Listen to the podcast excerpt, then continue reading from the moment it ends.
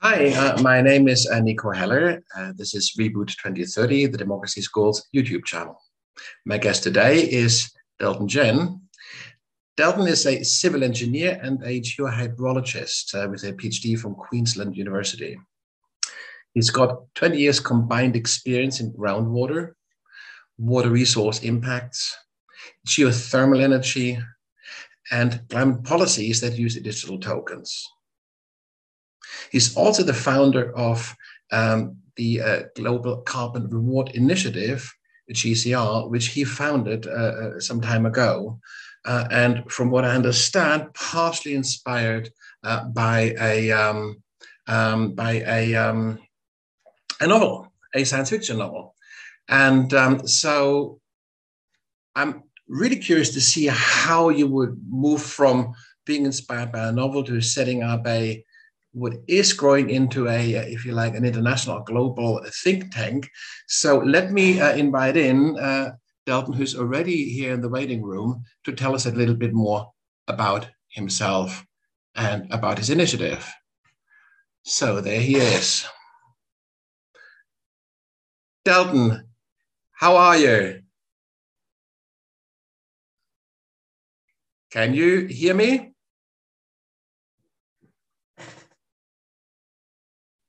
Yes, I can hear you clearly. I'm just uh, turning on the mute, off the mute, and I'm with you. Okay. I'm just going to grab a cup of tea. Is that okay? Okay, no problem. There you are. Good to see you. I'm going to clean the um, clean the, uh, the lens. I think it's dirty, so excuse me. Oh yeah, yeah, yeah. A little dusting, a little dusting helps. That's a lot better. Oh, I can see you much better now. A very sharp Ooh. image. That's great, and a very good reception. Good, good afternoon or good evening to you. Um, we're talking halfway around the world. Isn't that a great thing that we don't have to get onto aeroplanes anymore to have these conversations? Oh, it's wonderful, isn't it? Um, it saves so much time and energy. It's amazing.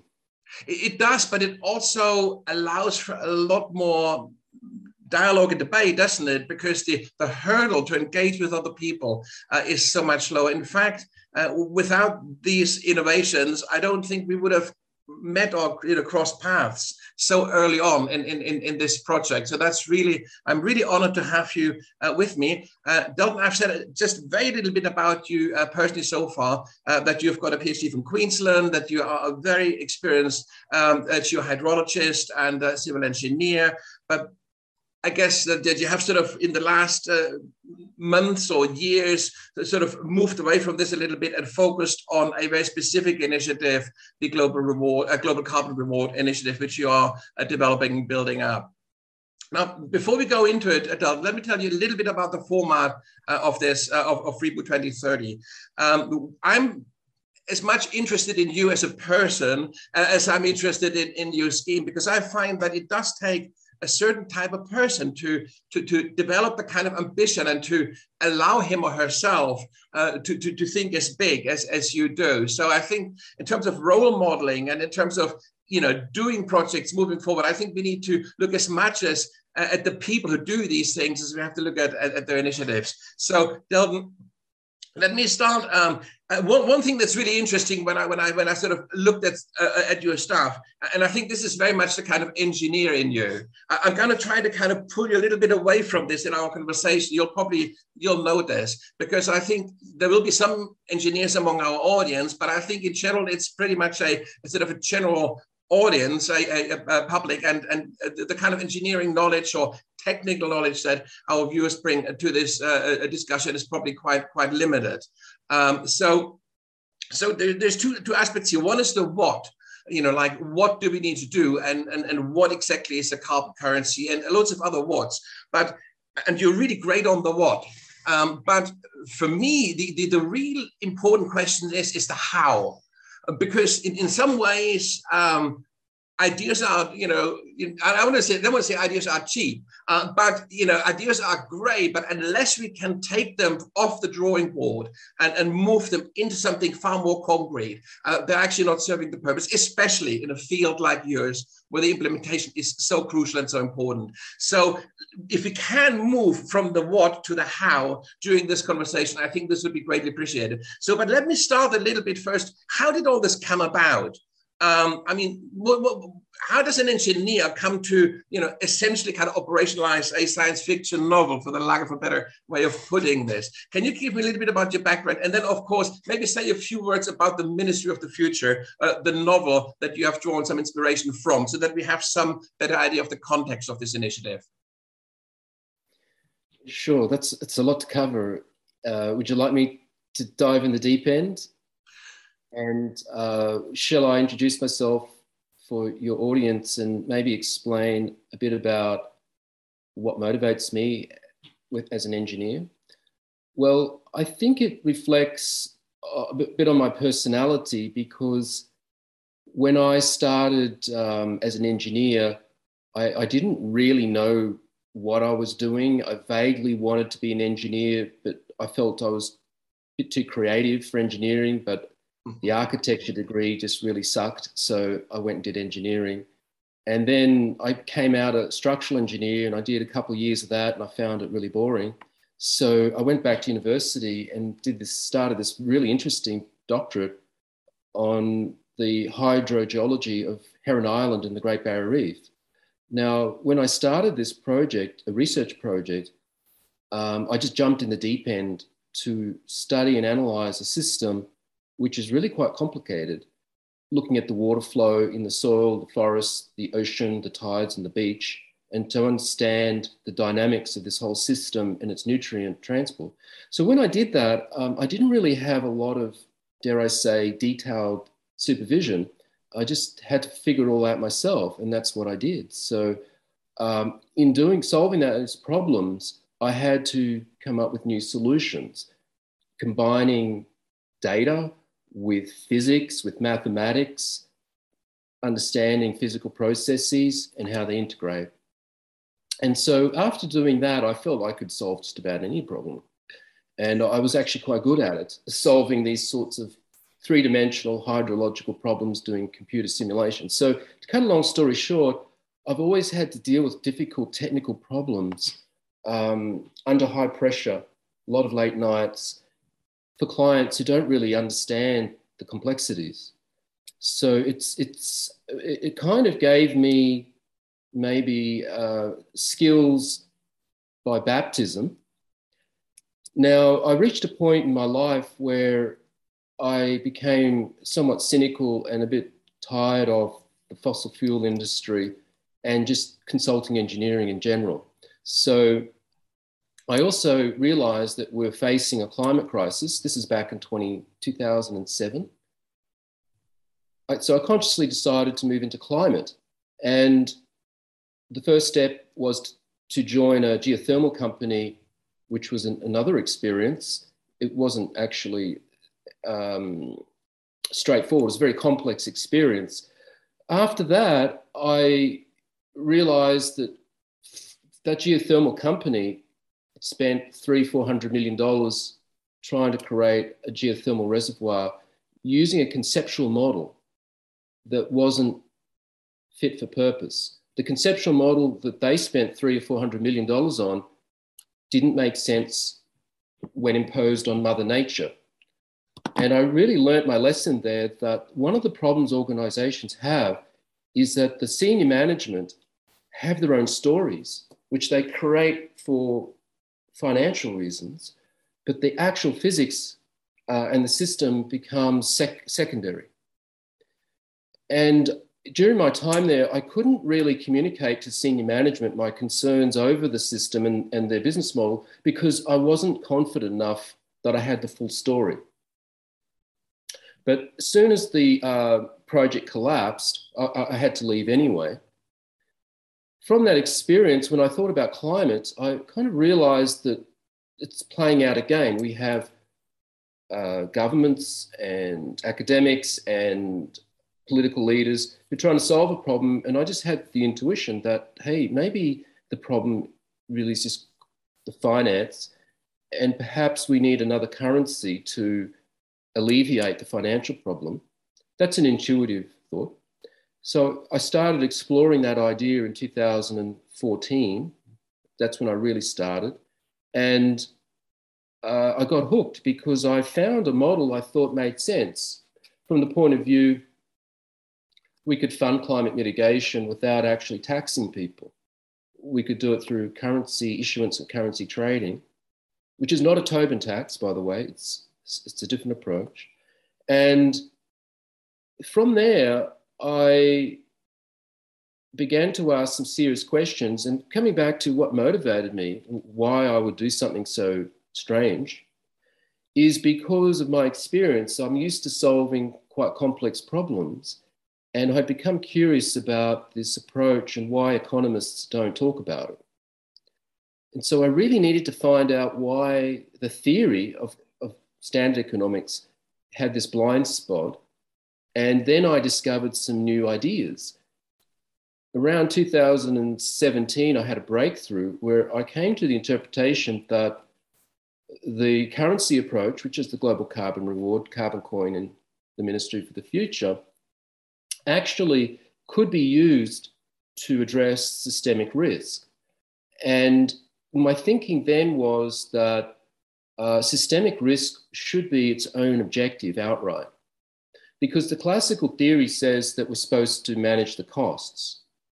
Okay, you've had this conversation with another person um, not long ago on your show. So people who saw that would understand that the carbon tax, social cost of carbon, it's based on cost benefit analysis and the negative externality. And, and it's in all the textbooks, it's the Pigouvian method. And I came to a different interpretation that the conceptual model was the problem. That the conceptual model wasn't sophisticated enough for carbon and I had another realization that carbon is different. Carbon is different. So, why is it different? Well, sometimes the answers are so obvious we don't see them, you know, the, the, the visible elephant in the room. And the elephant in the room is simply that carbon is the building block of life. So, everything that's alive is constructed from carbon we are 86% by dry mass carbon. This is also, Thus, by the way, isn't it, why we can date, you know, why we can, when we want to sort of know, you know, when something was around, we can do sort of a carbon analysis, and that just tells us something about the age, uh, you know, of a particular object or whatever, be it bones or whatever. Yes, that's based on isotopes, which is um, beyond the theory that I'm putting forward, because that's a finer detail. But uh, my point is that the market failure in carbon and the very concept of carbon being a pollutant um, is inadequate. We, would have to look at carbon as being a special case and such that the Pigouvian theory is not a complete model. You see, what some economists say is that cap and trade or taxes on externalities have worked in the past, say with acid rain. Thus, we should use it again for carbon. And I'm saying that's not correct. We have to come to the realization that carbon has more complexity related to the physics of carbon because carbon is special. It's um, a very light molecule with symmetry. It has certain electron fields that make it very convenient as a building block for complex molecules. So it stores energy, information, and structure. DNA, for example. Now, uh, that leads on to some really deep thinking, verging on philosophy and physics and uh, chemistry and biophysics. So I, I, did a very deep dive on this and I came up with some interesting answers, which I, am going to spare the audience for that.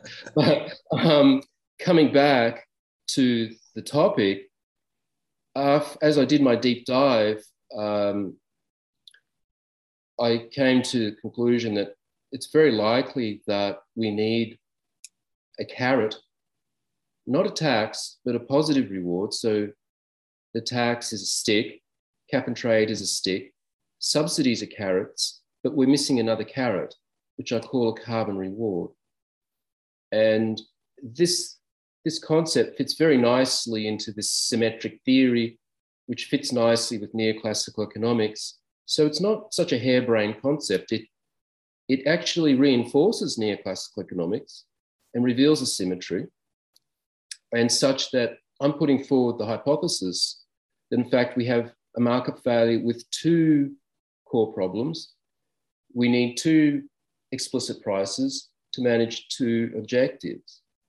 Now, for those people listening and are interested in this topic, Lord Nicholas Stern is saying that uh, we, we need to use the carbon tax to manage the Paris Agreement.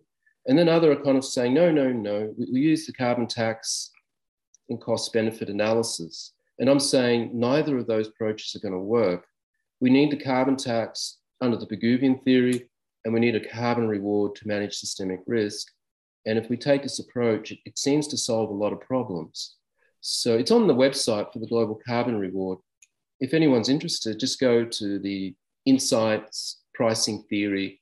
You'll see we, we, we, come to that. What, what, what, I will do is at the end of the conversation, um, I mean, if you send me some links that you think are critical, I will then stick them under the under the video so people can go from the video and get the additional information that they that, that, that they see. But let's get back to this question of where it all started. So I've got a sort of a there's a real narrative uh, of somebody sort of basically really went on a sort of on, on, on a journey, on, on a journey of discovery, uh, really a, a, sort of a story about carbon in, in, in a way and its place in the world.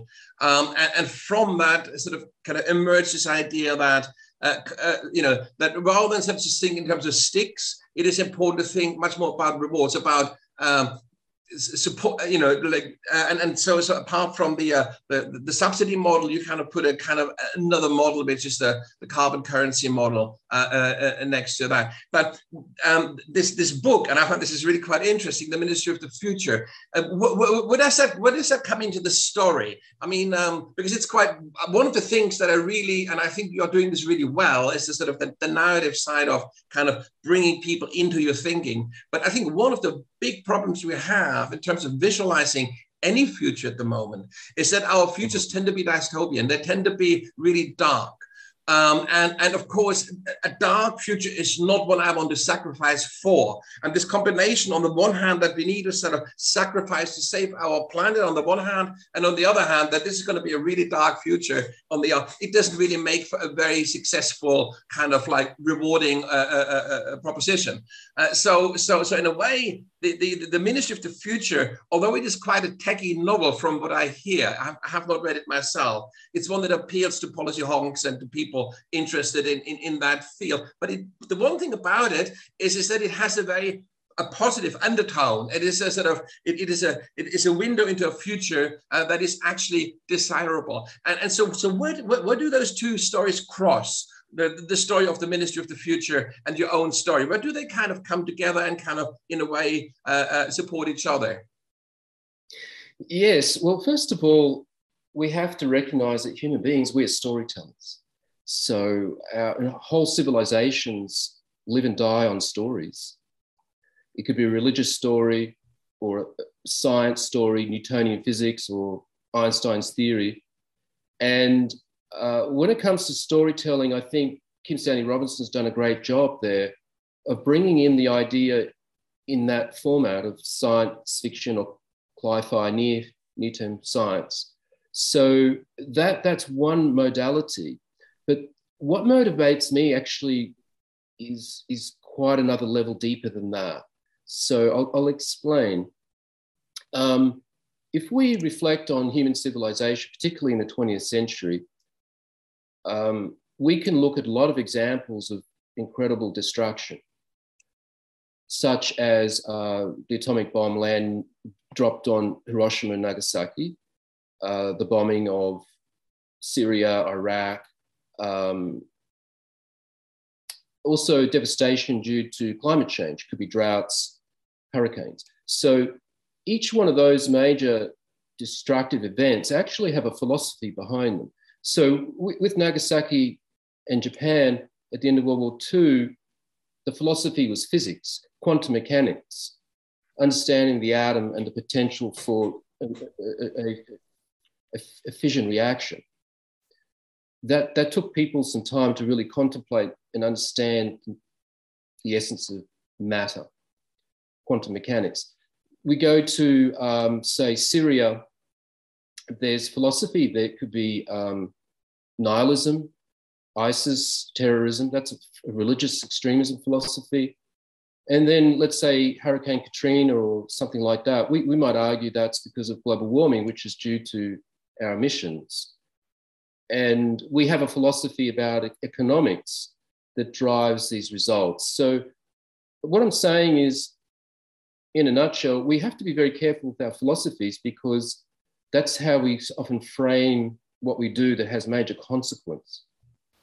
Now, when it comes to our dilemma with sustainability, um, the reason I spent so much time and effort in trying to understand the, the theory and the philosophy of carbon is because I could see a potential here for a deep resolution.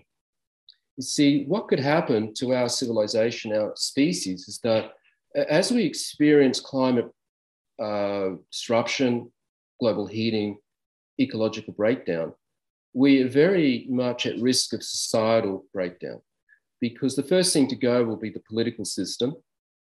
Like we have democracy, but you know, that's always subject to problems.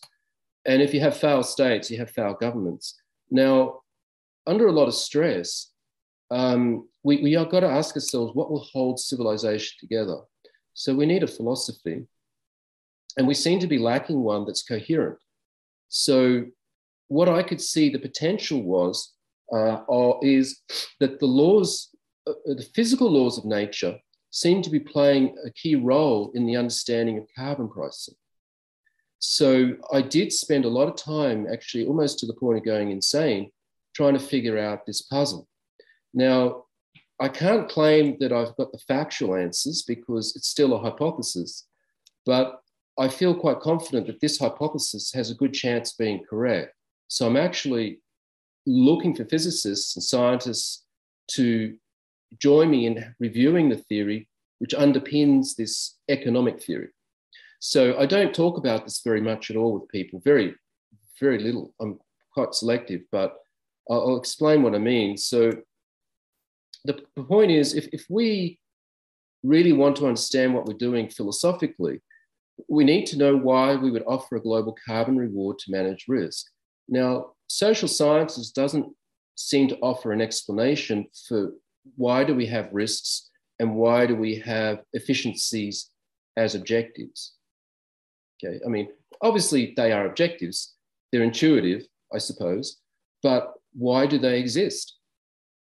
And so I, I look to a more fundamental approach based on the natural sciences. And for me, it's intuitive to use thermodynamics. So I've taken a thermodynamic route and I think I've found the relationships that explain the emergence of these concepts.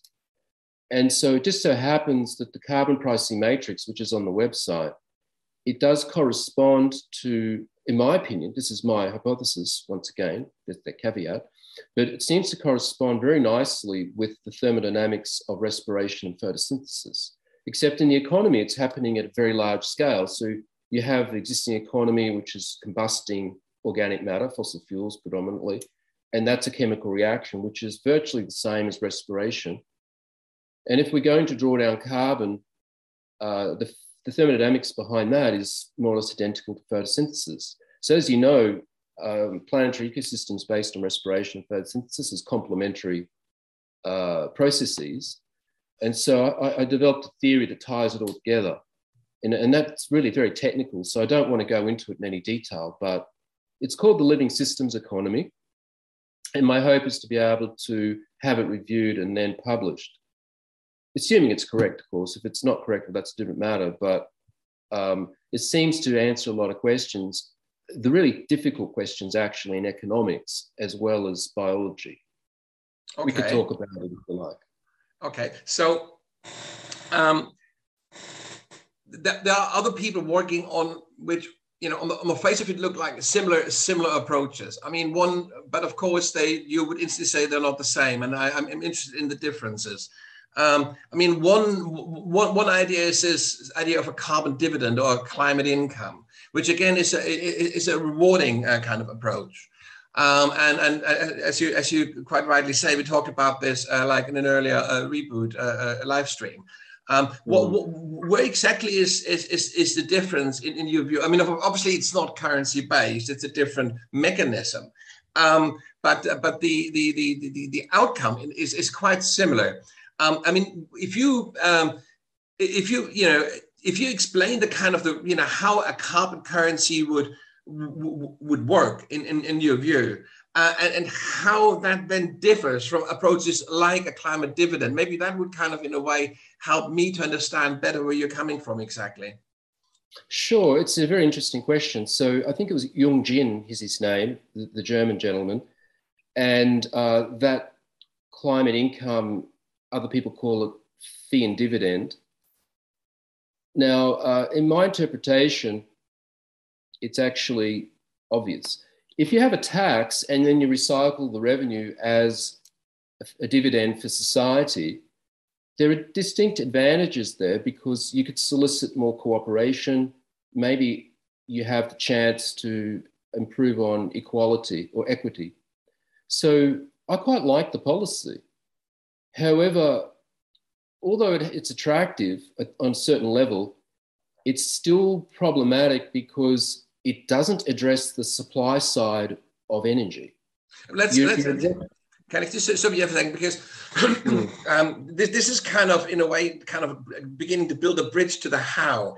The, the reason why mm. I was kind of convinced about the uh, you know the you know the carbon dividend or uh, uh, you know the, the climate income is because it gives politicians a tool to win elections. Um, and, and, and that always helps a policy a great deal. If you can say to you know a political party or to a coalition or even to an individual politician, you know, take on this idea and it'll pay handsome dividends uh, for, for your voters. Now, so what, what I what I don't quite see at the moment, but you will, I'm sure you will point me to it, is that kind of rollout mechanism with the carbon currency. Uh, and and so, but you, I'm sure you're going to talk about this. But so as far as the um, the benefits are concerned, there's always kind of two if you like, a, a, supply and a demand side to that, isn't there? So, so there's the kind of the kind of end user benefit, and, and that is there with a currency and with a, a, a dividend. But there's also sort of a if you like, a business to business dividend, um, you know, sort of a kind of a policy level dividend uh, with the climate uh, uh, with the cli- uh, climate income, and I quite not quite see that yet with the, uh, the carbon currency. Okay, I'll explain it this way. Readers, uh, people who are watching and interested, go read about the carbon pricing matrix. But um, the point is that what fee and dividend is utilizing is a carrot. The stick is the fee, the carrot is the dividend. True. Yeah. Why, why would they do that? Well, it's one way to solicit more cooperation. So it's very interesting. Carrots and sticks actually do that. There are social science experiments that show categorically carrots and sticks as a combination solicits more as a combination solicits more cooperation from groups of people. So there's your answer. It helps people to cooperate. It has still some political limitations, which we could discuss, but let's go over to cap and trade. Cap and trade has been quite successful, actually. It's been introduced into China, it's in the EU, and it's doing some pretty good things. It doesn't seem to be sufficient, but it helps. And why is that? It's not well, ambitious also, enough at the moment, isn't it? I mean, it's it's it's that, that's the problem, yeah. Yeah, you have some ambition level problems, but politically, it also helps people to cooperate. And why is that? Well, it seems to be because you, you can trade the permit. So the permit, which is the emissions permit, is tradable. And the economists have this theory that it allows uh, people to achieve what's called a Pareto optimum. This is called the Coase theorem. And the point here is that if you give people the permit to trade, that's the polluters, they, they take the permit and say, oh, great, well, let's trade it with each other. until we feel like we have our own justice that we, we've got, you know, we've sold our permits if we have too many, and they're optimizing for their own financial well being. And the Pareto optimum says that everybody's traded their way to happiness in an order. It's a bit like lining up to catch a bus. You, you find your place in the queue, you know who's in front and who's behind, and you don't fight with each other because it's a natural order. It, that's kind of, in a very simplistic way, the Pareto optimum. Now, there, that's two ways to um, solicit more cooperation. There's the carrot and stick, true. And then you got the, the tradable permit. Well, the carbon currency is just that, it's combining them together. You, you have a tradable currency and it's a carrot. So you get the benefit of both.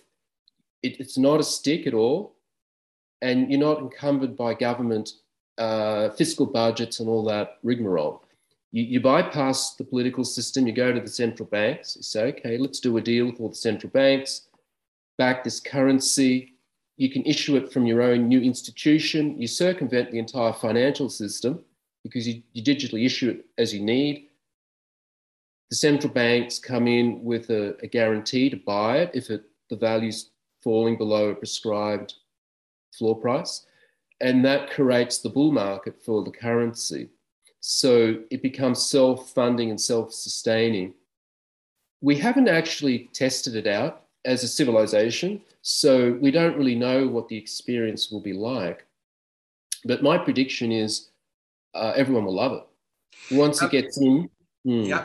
I still haven't fully, I'm still, I haven't fully understood it. So my understanding of um, emissions trading is, is that, that, that you know, that, that, that governments or economic regions, be it the EU or be it like an individual country, uh, would sort of set a, a an emissions threshold. Uh, if you if, if you uh, emit fewer uh, uh, uh whatever uh, less produce less carbon, you have essentially got some some some carbon credits. that, that you can sell and people who you know create more carbon they can buy those carbon credits to offset any kind of overproduction that, that they have incurred in in in in, in, in, in their business. Now, um, so, so so this is my, my, very basic amateurish understanding of, of, of carbon trading, and of course, there's there's a number of aspects to this. One is is there's kind of diminishing diminishing returns. The more efficient the system gets, the, the less incentive there is, and you know the less buyers they are. And the other thing, of course, is is by selling a carbon credit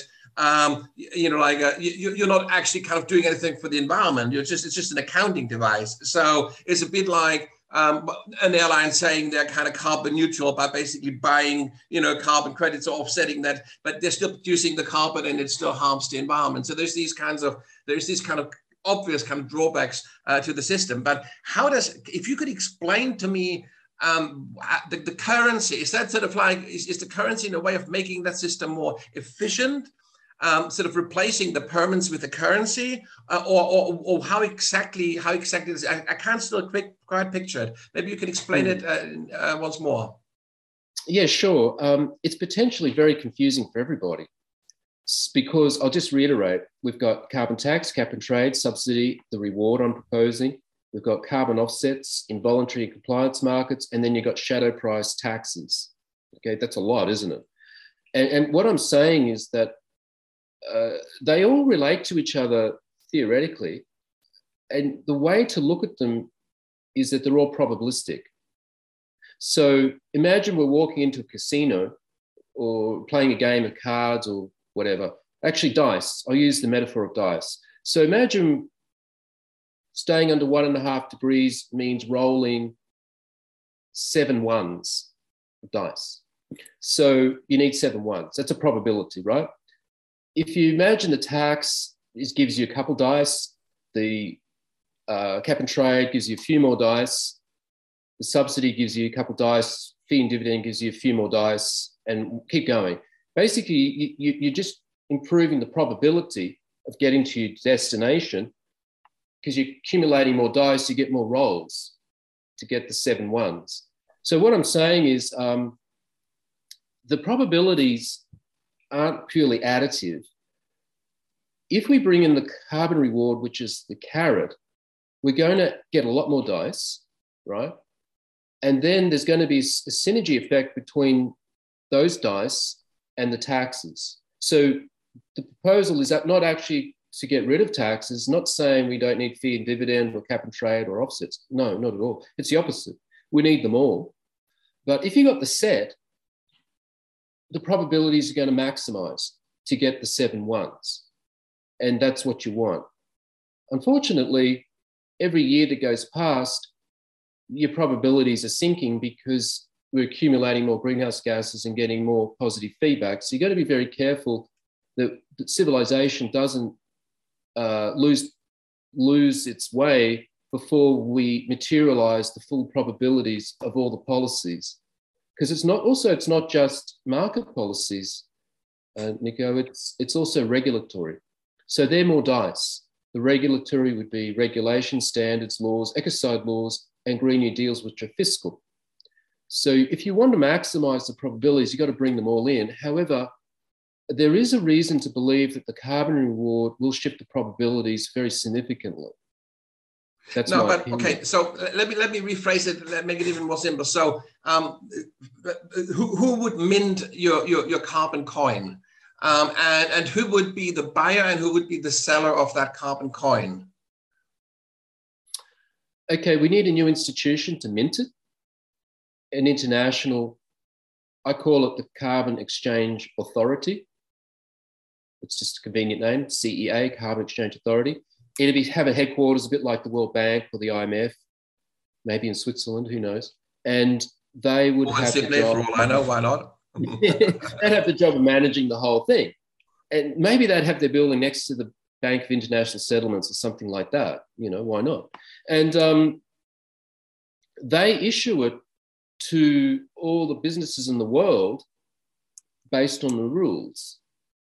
And the rules are codified as the carbon exchange standard. Now, obviously, one group of people in the middle of wherever aren't going to be able to service the whole world because we've got many millions, billions of people and so on. So you have to decentralize it by um, certifying mitigation assessments. So you, you, you invite all the engineers and scientists to certify themselves to assess for certain rules in the whole standard. You pass a test, you pay money, you get certified, and then you're given jobs to do. You're allocated the work. And the kind of checks and balances to try and remove the corruption. The, the actual mitigators, they have to sign on to a, voluntarily sign on to a service level agreement which lasts more or less indefinitely. It's a very long term service level agreement uh, that commits them to follow the standards for monitoring, verification, reporting that's relevant to their particular technology. okay, so there's a, there's a there's a governance there's a governance structure that essentially kind of governs that new uh, uh, sort of carbon currency, carbon coin. Um, but okay, so uh, and, and if I uh, do I, as a business, buy those carbon coins or am I getting them allocated on some basis? And once I have them, can I really sell them on to anyone at whatever market rate is the current rate? How, how, how does the, the, the trading, I mean, um, I mean, compared to Bitcoin or to you know, any other kind of uh, uh, uh, cryptocurrency, how, how does that, how does that work? And how, how in that process of trading do those benefits that you're talking about occur? Well, first of all, it's not a cryptocurrency. It'd be official currency, but it's not money. So if you went to the supermarket, they wouldn't accept it because they're not allowed to. What it is is a financial asset. If you took your carbon currency, or call it carbon coin, to a polluter and said, hey, do you want to buy my carbon currency as an offset? They will say, yeah, we'd love to, but we're not allowed because by the law, it doesn't transfer ownership of carbon. So the carbon currency is not a carbon offset, it's not money, it's a financial asset and a price signal. So if you um, had a business and you earn some carbon currency for decarbonizing, you then keep it as a store of value, like a bank account, a savings account, until you want to sell it. When you sell it, you just sell it into the global market for uh, euros, because I, I, think you're in the European Union, I assume. Uh, if you're in the US, you probably trade a few US dollars and so on and so forth. So it's convertible to every currency according to an exchange rate which is discovered. How is it discovered? By people trading it. You see, in this monetary approach, there's something very special going on here, which you don't have in cryptocurrencies. Here we'd have a central bank public finance guarantee, which basically says if the exchange rate of our carbon currency falls below a floor, then they will buy it up. And the central banks have limitless capacity to do that. I mean, how, how well that works for you, I just sort of just seen in the recent kind of like the meltdown of this kind of like stable coins. But yeah, there is a there, there, there is an inherent risk in that, and I think at the moment the market would be quite cynical about you know about about that aspect. Uh, but uh, and I'm sure you've been following the whole the whole sort of like meltdown in cryptocurrencies uh, yourself. Um, but but so so so basically, I'm accumulating um, carbon coins or carbon uh, uh, currency as a result of reducing my carbon footprint as as, as a business, uh, and and I can then trade that in um, and, and I, that's a store of value, and I hold it in carbon currency. But of course, the value of the carbon currency will fluctuate over time as because the because it's traded. Um, and you know, if I come to a point, and I might be quite opportunistic, I might be selling it when you know when it's worth a lot, and I might be holding on to it when it's worth little, just as you would if you're trading in currency. Um, so, um, but but but why would I not want to be compensated in dollars on euro to start with? Why would I want to have that? Intermediary currency uh, uh, uh, and, and, and have the kind of the exchange risk that comes with that? Yes, because uh, you would want to hold on to it because this floor price I mentioned, it's uh, prescribed and it's rising over time. So it starts low and then it rises towards a, uh, for a schedule which is calibrated such that we get the amount of mitigation we need to achieve our Paris goal or climate uh, objective. So the preliminary analysis suggests it's going to rise from a low value soon, it's in, soon as it's implemented and possibly rise up to 200 to 300 dollars by mid-century. So if that happens over, say, 30 or 40 years, um, holding on to the currency is actually not a bad investment. So anyone who holds it, they will not be in a hurry to sell it, uh, but it's highly liquid, so someone will buy it from you. Sure, but but but but why does it need that new financial instrument? I mean, any kind of like trader would, would tell you that there's certainly now looking at the the, the current state of the, the cryptocurrency market will tell you that if they would have put that money into pension funds uh, they would have done much better over the last 10 years. You know, looking, looking, looking back, there was a time, of course, when it looked very, very differently. Um, but uh, and it's a very volatile market. So, so, so what is the? I mean, clearly you would want to have that value stored in such a way that it kind of appreciates with the general growth of the economy and, and all the rest. That's that's what you what what you would want to see. But why? Um, why would you want? I mean, I can see. Or, let me put it this way: like eight months ago, I could have seen that this is a sexy instrument because of the whole, you know, because it was a very seen as a very sexy new kind of like market opening up. You know but is it is it is it sort of is it central um, to to to your project? Or could you equally just sort of say well it doesn't have to be a cryptocurrency. It, it could also be uh, it could it could also be like just a a, a way to share portfolio you know like like a pension fund um, yeah, I, think I have to clarify something here. Uh, it's not a cryptocurrency. You see, um, although it's called carbon coin in the fictional novel, the, the phrase coin is used to denote a cryptocurrency, but it's not. It's technically it's called a carbon currency.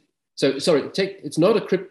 Sorry, it's not a carbon coin because that refers to a crypto. It's really a carbon currency. So it's an official currency. I mean, essentially, what it is, it's like to use a technical term, it's an NFT, a non fungible token, uh, which, which, which becomes tradable, I believe. Yeah.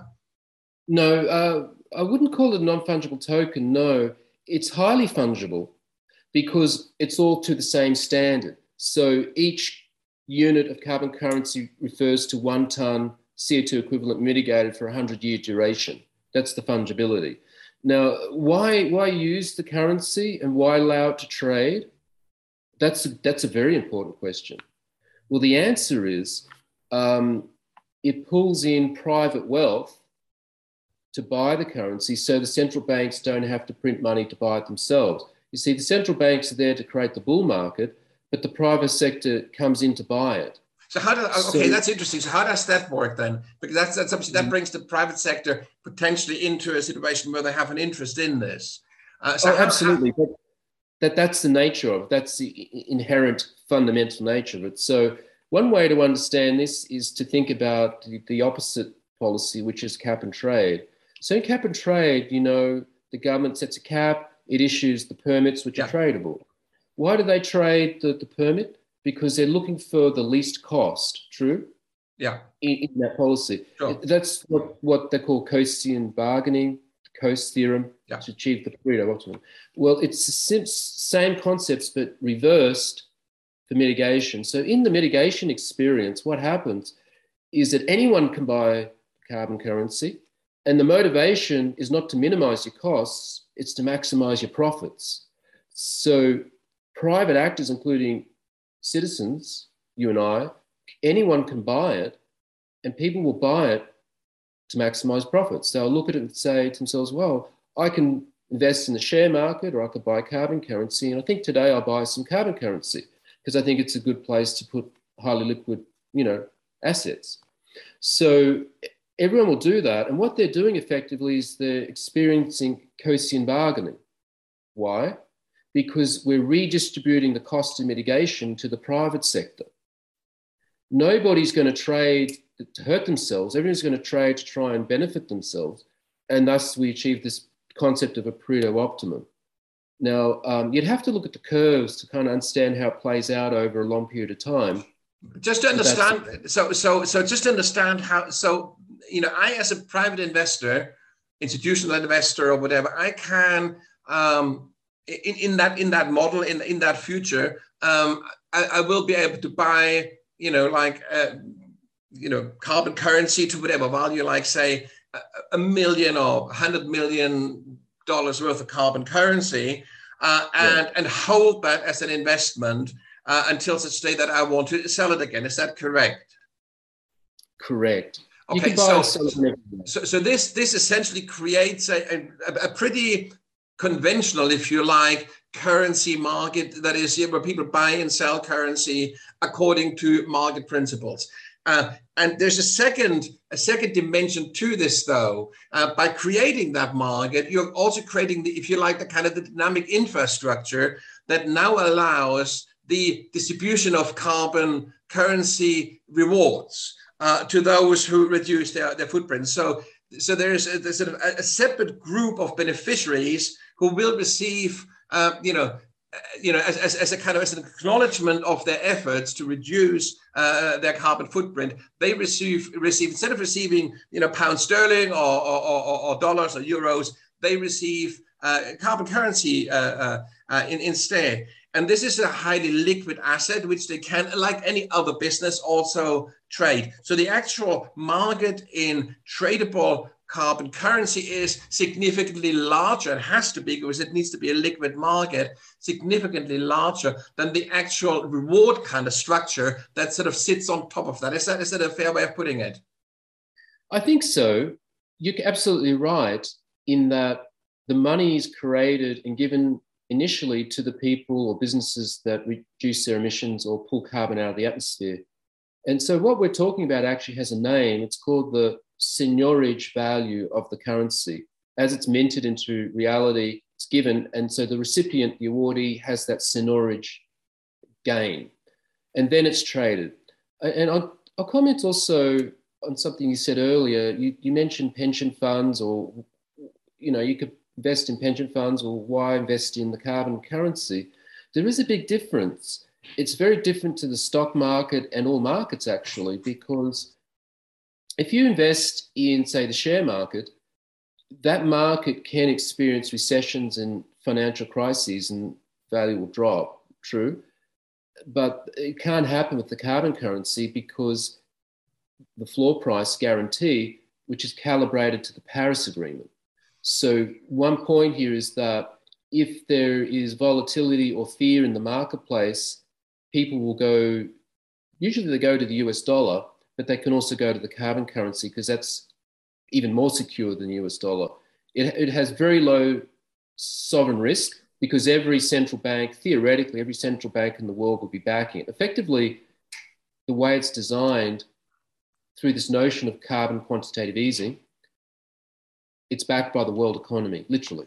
So there's, That's I mean, it's, it's, sort of to, to, to look at to, to, another way of sort of thinking about it is, is like if you take the um, the, the cap and trade uh, uh, uh, model. Um, a, it's of course quite a bureaucratic model because it, it doesn't have the same kind of efficiencies as a kind of a freely traded uh, uh, you know, like a, a commodity would have, but also there are far fewer essentially fuel buyers. So, so you know, if I have a carbon credit because I have kind of coming below the kind of the cap and I can trade the difference, I need to find a buyer who's come in above the cap because only that person would be interested in buying it. Whereas in uh, in, in, in your model, you know anybody who has got money to invest may may want may, may want to buy uh, my carbon currency and so i have it's much more of a seller's market in that sense and, and, and benefits the seller uh, disproportionately compared to the other model. Is that, is that a fair way of putting it? Completely, yes. Um, if the carbon currency were implemented, it would literally be in the deepest, most liquid market in the world, and that's the foreign exchange currency market. It's the biggest market. So, for example, if we need $3 trillion per year of the seigniorage value, that's equivalent to one day's trade in the foreign exchange currency market because it trades about $3 trillion a day. So we only need to capture like 0.3% of that market into the carbon currency and it's funding itself. Um, that, that's the power of the uh, financial, uh, the currency market it's it's it's it's so so so just to to, to wrap that sort of section uh, up so the um uh, the global carbon reward is essentially if you like my ability as an owner of a carbon currency asset to be able to, to sell that and to, to, to monetize that in a freely traded market. Is that, is that a fair way of, so this is essentially um, what, what the, the, reward consists of. Is that, um, yeah, yeah I, am trying to keep up with your questions. So I apologize if I'm falling behind because I'm thinking about lots of things at once. But tell me if I'm not answering your question. But I'm just let, me let me rephrase it. Um, mm-hmm. so the, the global, you're sort of saying, you know, we have to move from sticks to carrots. And you're saying that the global carbon reward is clearly on the carrot side, a bit like the, you know, the climate income or the climate dividend, except it works very differently. And we've talked about the differences. Um, but the global carbon reward really is all about my ability to freely trade the kind of the, the money I have made by spending, you know, by producing less carbon. Isn't that that's that's essentially and what what kind of enables you know that reward is the kind of the market that is created through that carbon currency. Yes, maybe um, I can clarify with a few statements. So uh, this might help make this a bit clearer. First of all, all this discussion about the trading of the carbon currency and by currency traders, that's simply to allow the private sector to pick up the cost, knowing that they're buying an investment over a period of time. And providing liquidity. I mean, that is another big aspect. Providing liquidity. Now, we, we create the currency as the reward, which is the incentive for mitigation to help companies and people decarbonize. Why is it different to a carbon credit? Well, the, the thing is, and you touched on it, carbon credits often are for offsetting. Yeah. And uh, as a concept, people might not be aware of this, but as a concept, carbon credits and offsetting in themselves, they're not really a mitigation policy. Okay. What they what they exist for is to lower the cost of mitigation for the polluters. That's all it's doing in compliance markets. So this is why the carbon credit trading and the offset market aren't such a big deal because they're not really taking us much further along to the Paris goals. They're kind of a bit of a side dish, a bit of a side event. There's another interesting thought that just came to my mind. So if I was a venture capitalist um, mm. or sort of a private equity firm, um, I could now essentially become a, quite a sort of a, a, hawk, and I could look around the economy and could look at the, the bad polluters and say, actually, I can bring serious kind of environmental efficiencies, for the lack of a better word, uh, to this firm. And I can monetize those gains. I can go in, restructure, reorganize along environmentally friendly, climate friendly lines, a business, free up the, the money tied up in the carbon, if you like, uh, and, and, and, and sell that and then sort of sell on the business. So this would be a sort of a, a restructuring kind of, you know, turnaround uh, kind of like proposition. And I, there may well be funds in future that can literally kind of go around and look at, you know, uh, polluters and to say, well, now here we have a mechanism that allows us to basically sort these businesses out the same way as we've gone in in the past to make you know very highly bureaucratic uh, firms more efficient in, in, terms of sort of economic efficiency. Uh, we can now go in and sort of say we make them more environmentally efficient uh, in environmental efficiency. And that's it's a very very interesting thing. Now I, I, think I get it now. And it's been, it's, I mean, it's a highly complex idea. And I'm sure uh, one of the difficulties you must be having all the time is to come up against people and not having really been given or not been given the time to really kind of help people to kind of sort it out in their thinking, where that sits and what it can do. It's, it really is quite a revolutionary idea that you're having there. I totally get this now. Now, now let, let me move on to the very last, we're kind of running a bit short on time now, but let's move on to the very last, uh, uh, the question I have. And this is really kind of going going solidly to the how. I mean, okay, I told you I'm sold on this idea, uh, but where do we go from here? I mean, you know, uh, you know, one thing is to say we have to have another kind of World Bank. Uh, another thing is to actually get another World Bank. Um, how do we so so um, do you have a timeline? Is there any kind of do you have a support network of you know heavy hitting industrialists or, or other people who basically can see your vision and can see also how private capital you know could, could make a difference here? How, how do you move forward with this? How we move forward is that somebody watching this program says i want to help this guy and they donate some money and they put us in touch with some philanthropists and companies. If somebody would sort of say, "Here's five million, uh, you know, Australian dollars or ten million Australian dollars," mm. given the enormity of the size of this thing, would that not just be a drop in the ocean, and would that not be money down the drain? I mean, what would you effectively do with relatively small tranches of funding, given the size of the challenge? I mean, how do you scale this to the point where it actually becomes a reality?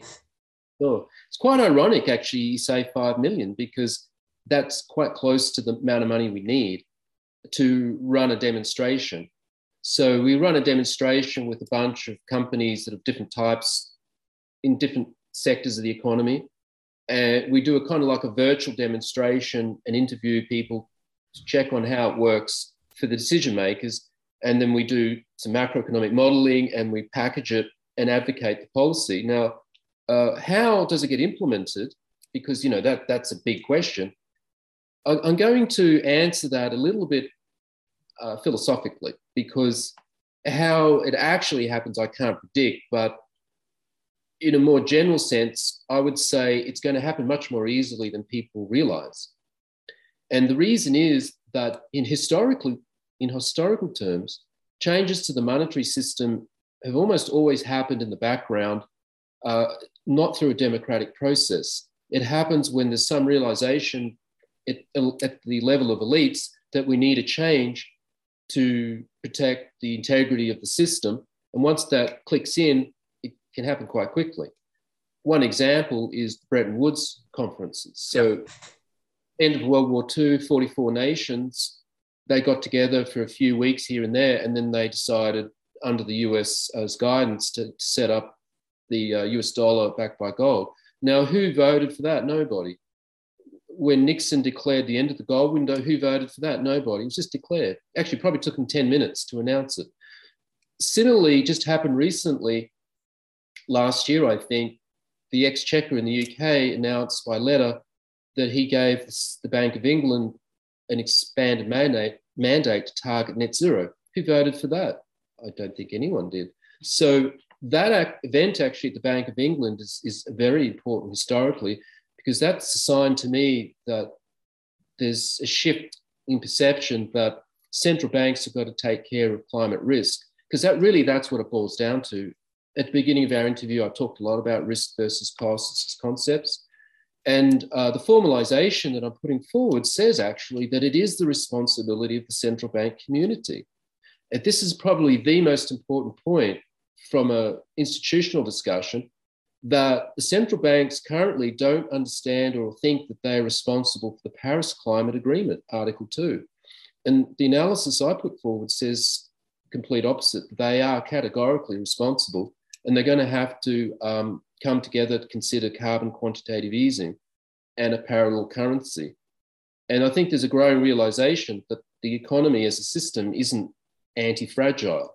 It's not going to survive extreme climate change or any kind of abrupt disturbance when um, you got 8 billion people who need to be fed, need energy, and they're quite well armed, you know. So um, we've got to think clearly about this and get the structure right.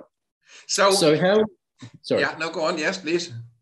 So how will it come into play? I think it just comes into play through a few countries adopting it as a pilot, and then it gets brought into some conference, maybe the NGFS or UNFCCC.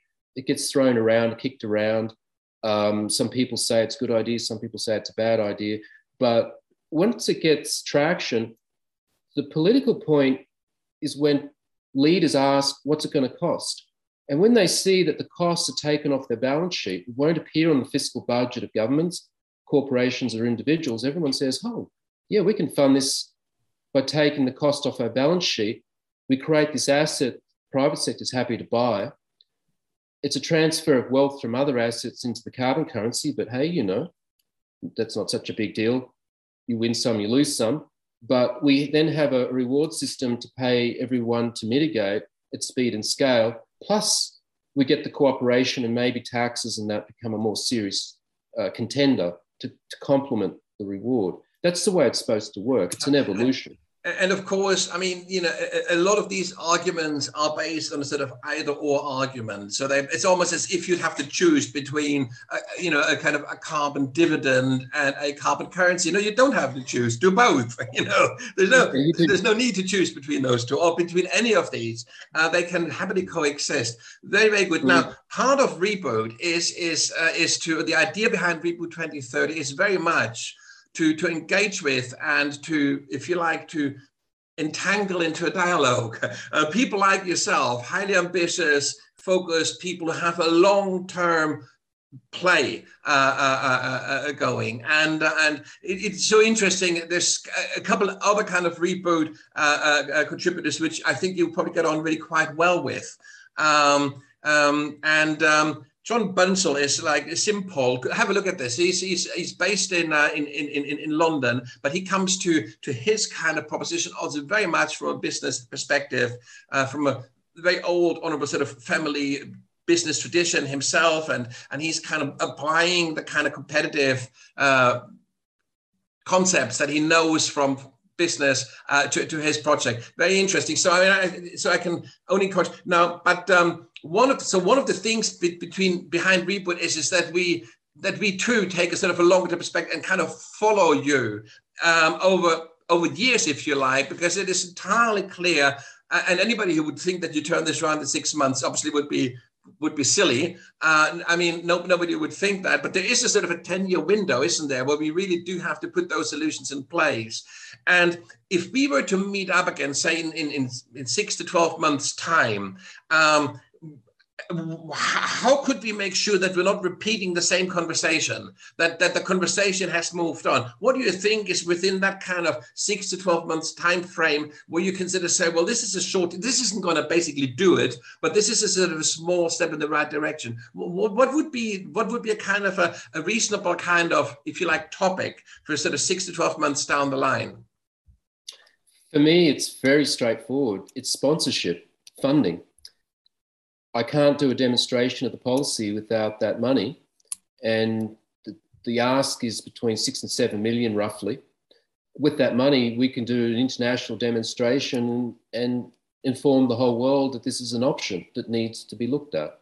Unless it's on the table for discussion, it doesn't really exist as a policy. So um, the point here is it's not just a policy, it's, it's also a reconfiguration or revision of the conceptual model for the master. So, so maybe, maybe uh, if we had another conversation in six months' time, and rather than focusing on the on the carbon currency and the, the, the global carbon reward itself, to, to, to look at this as sort of a startup proposition uh, or, or as, as, as, a, as a business proposition, uh, presumably backed by a business plan and, and, and so on and so forth.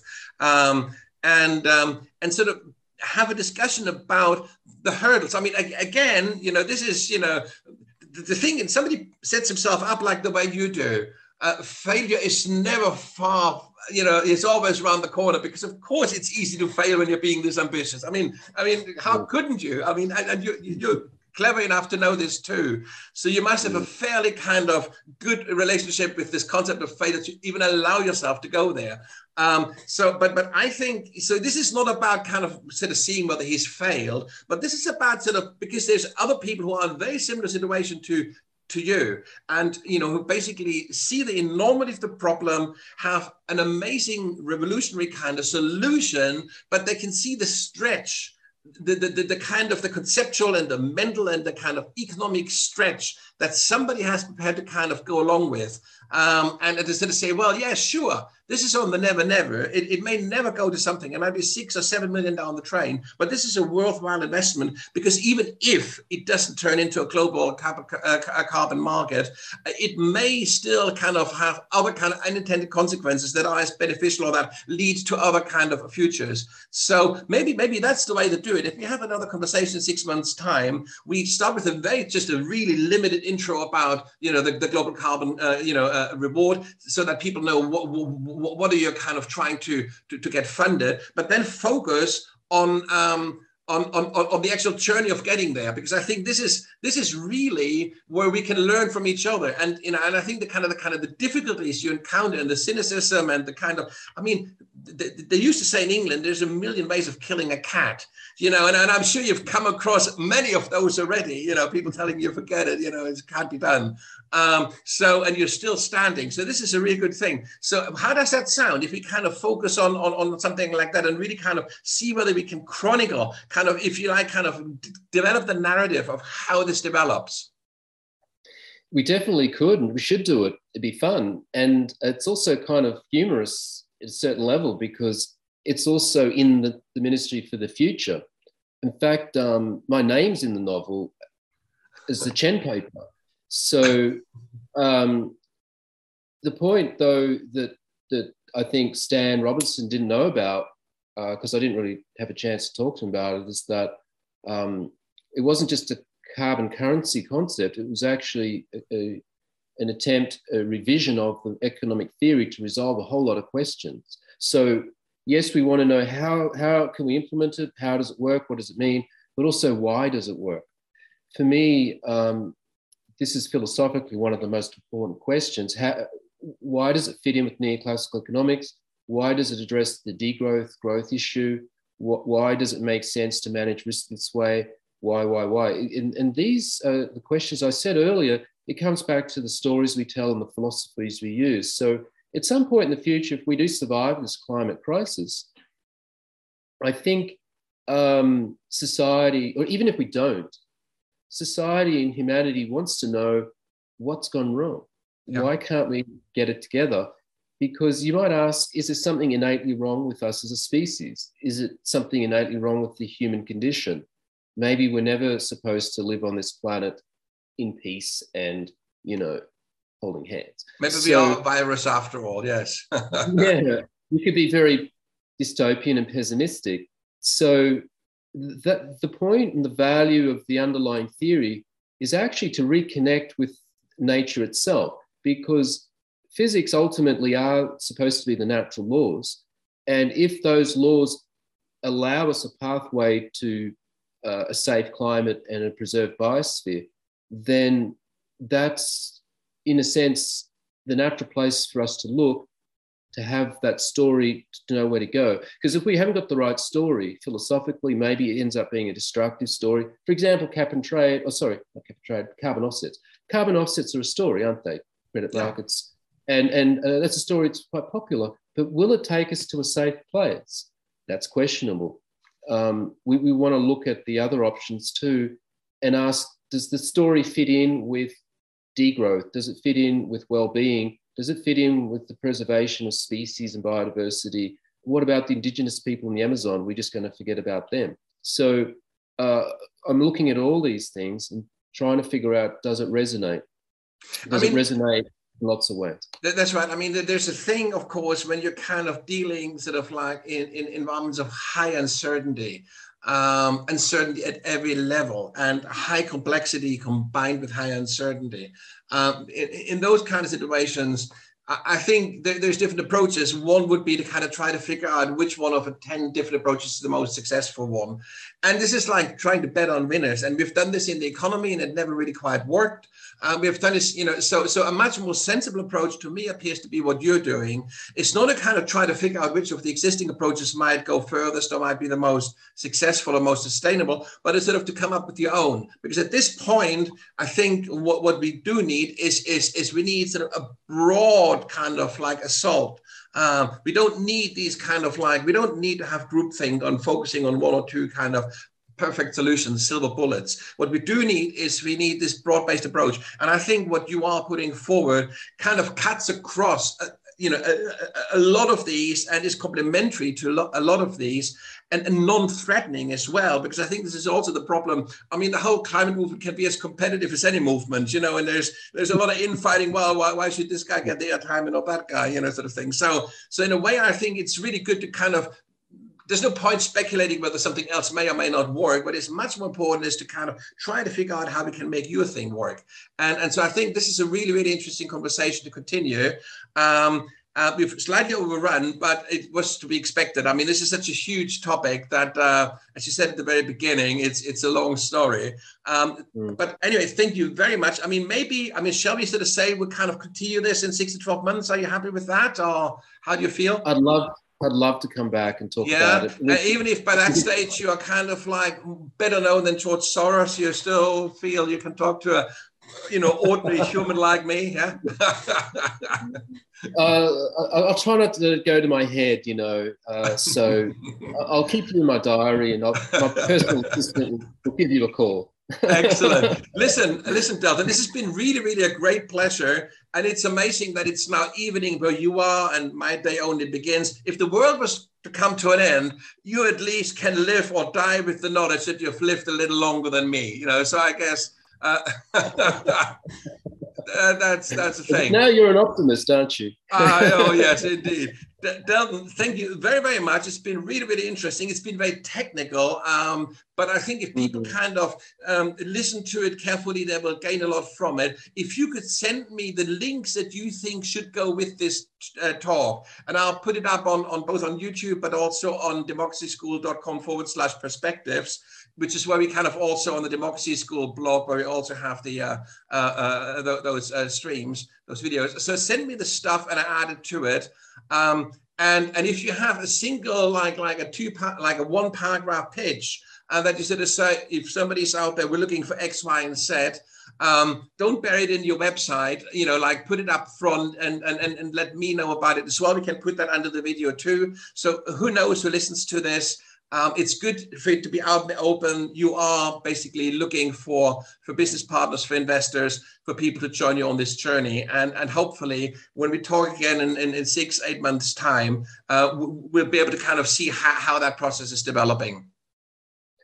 Thank you so much, Nico. I'd love to do that. And you're so kind and generous. And uh, I definitely will follow up with that.